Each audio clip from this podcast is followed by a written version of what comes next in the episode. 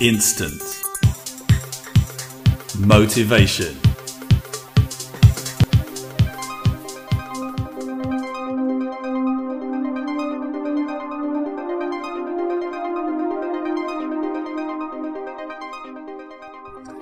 Hi, and a very warm welcome from me, your host, Phil Parker, to episode 9 of Instant Motivation.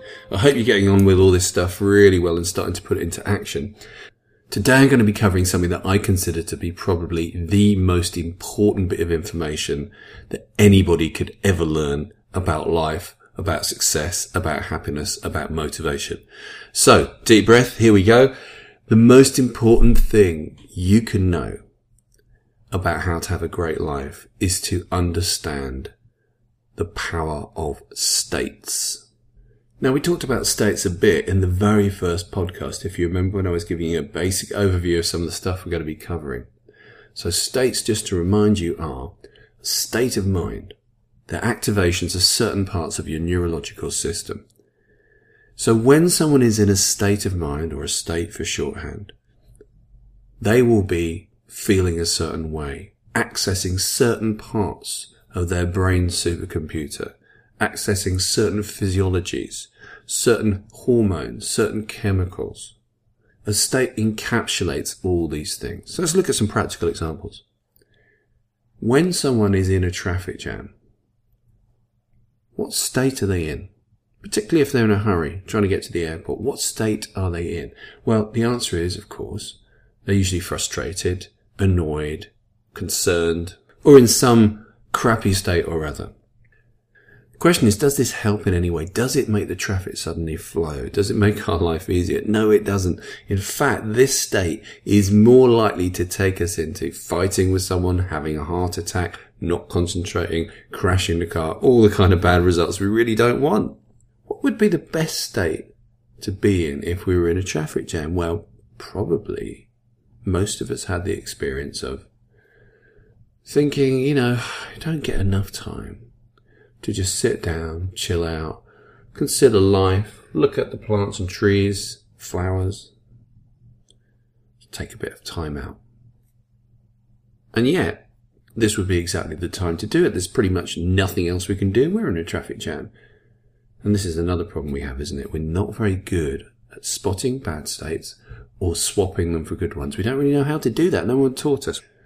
Well, the good news, they're going to teach you this in this podcast. One of the techniques help you to switch from one state to another. Another example of bad states, going to interviews. When people go to interviews, classically, that's when they need to be on their best, being incredibly confident, relaxed. And yet, what state do we normally find ourselves in? Well, stressed, uh, over concerned about how rubbish and useless we are and how we're going to mess it up, all that kind of stuff. Those are states, again, not useful states. Now you may noticed a few minutes ago when I was talking about being in traffic jams, being angry, being aggressive, being stressed, all that kind of stuff. You notice my voice starts to get faster, starts to get louder because naturally that's how we feel. That's the parts of our physiology that are activated when we get into those states. And in order to convey that to you effectively, I'm getting into that state, feeling how that feels. Equally, when I started to talk about, you know what it's like to have the time to just chill out, calm down.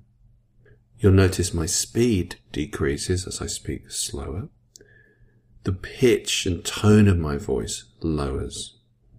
Everything just slows down. And as you're listening, you'll notice that gives you that feeling of just feeling more relaxed, or more precisely, getting into the state of relaxation. So what we've got to do, first of all, is got to become super aware of when we're in the wrong state. There's a few things that will really clearly identify it for you. First of all, a lack of sense of humor. When you've lost your sense of humor, the chances are you are in the wrong state because most things, not all, but most things are improved by having a sense of humor. Going silent. Feeling like you're a teenager again. Sulking all these things are really good signs of being in the wrong state. Having repetitive conversations, uh, hearing crappy conversation from the past echoing in your head, doubting yourself, questioning yourself, feeling flustered, noticing physiological changes like heart beating fast, unless obviously you're running, flushing or blushing, feeling hot or feeling cold, all this stuff. This is really good signs you're in a state that's not useful for you. You should start to become very clear about when you're not in a good state because it's not that difficult to spot. As soon as you do, just note it down either mentally or on some paper. Developing an instant awareness of these states is essential for making change in your life, to having more happiness, more success, feeling more motivated, feeling more excited about life. So allow yourself some time to really spot these things.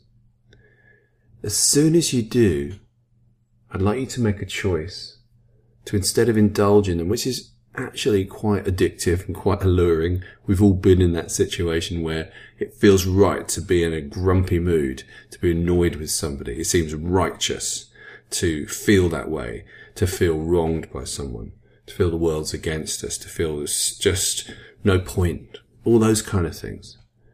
Although they feel very alluring, notice, of course, they don't really work for us.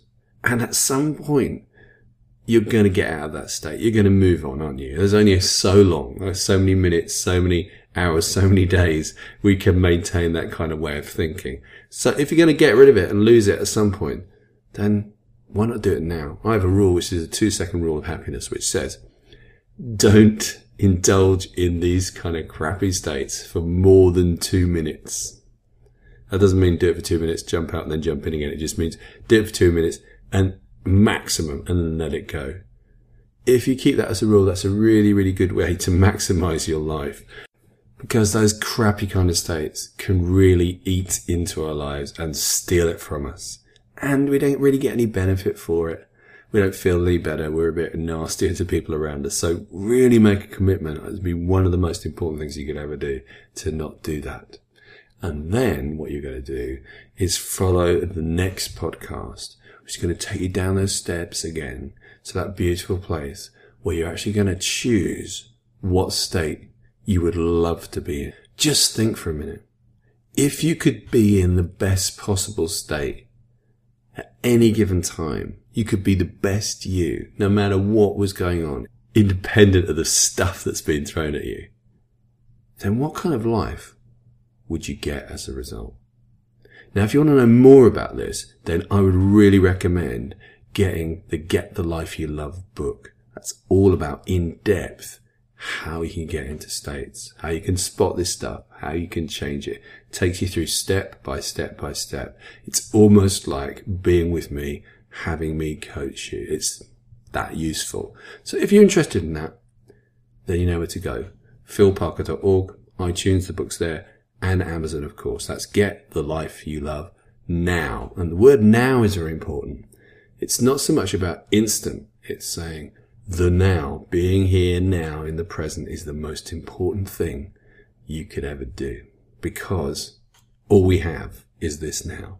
So until the next now, the next podcast we'll be taking you through specific exercises, which are not covered in the Get the Life You Love book, some extra exercises. Then uh, have a great week and make sure you're not in the wrong state and you're in the right state. I'll speak to you then. Bye.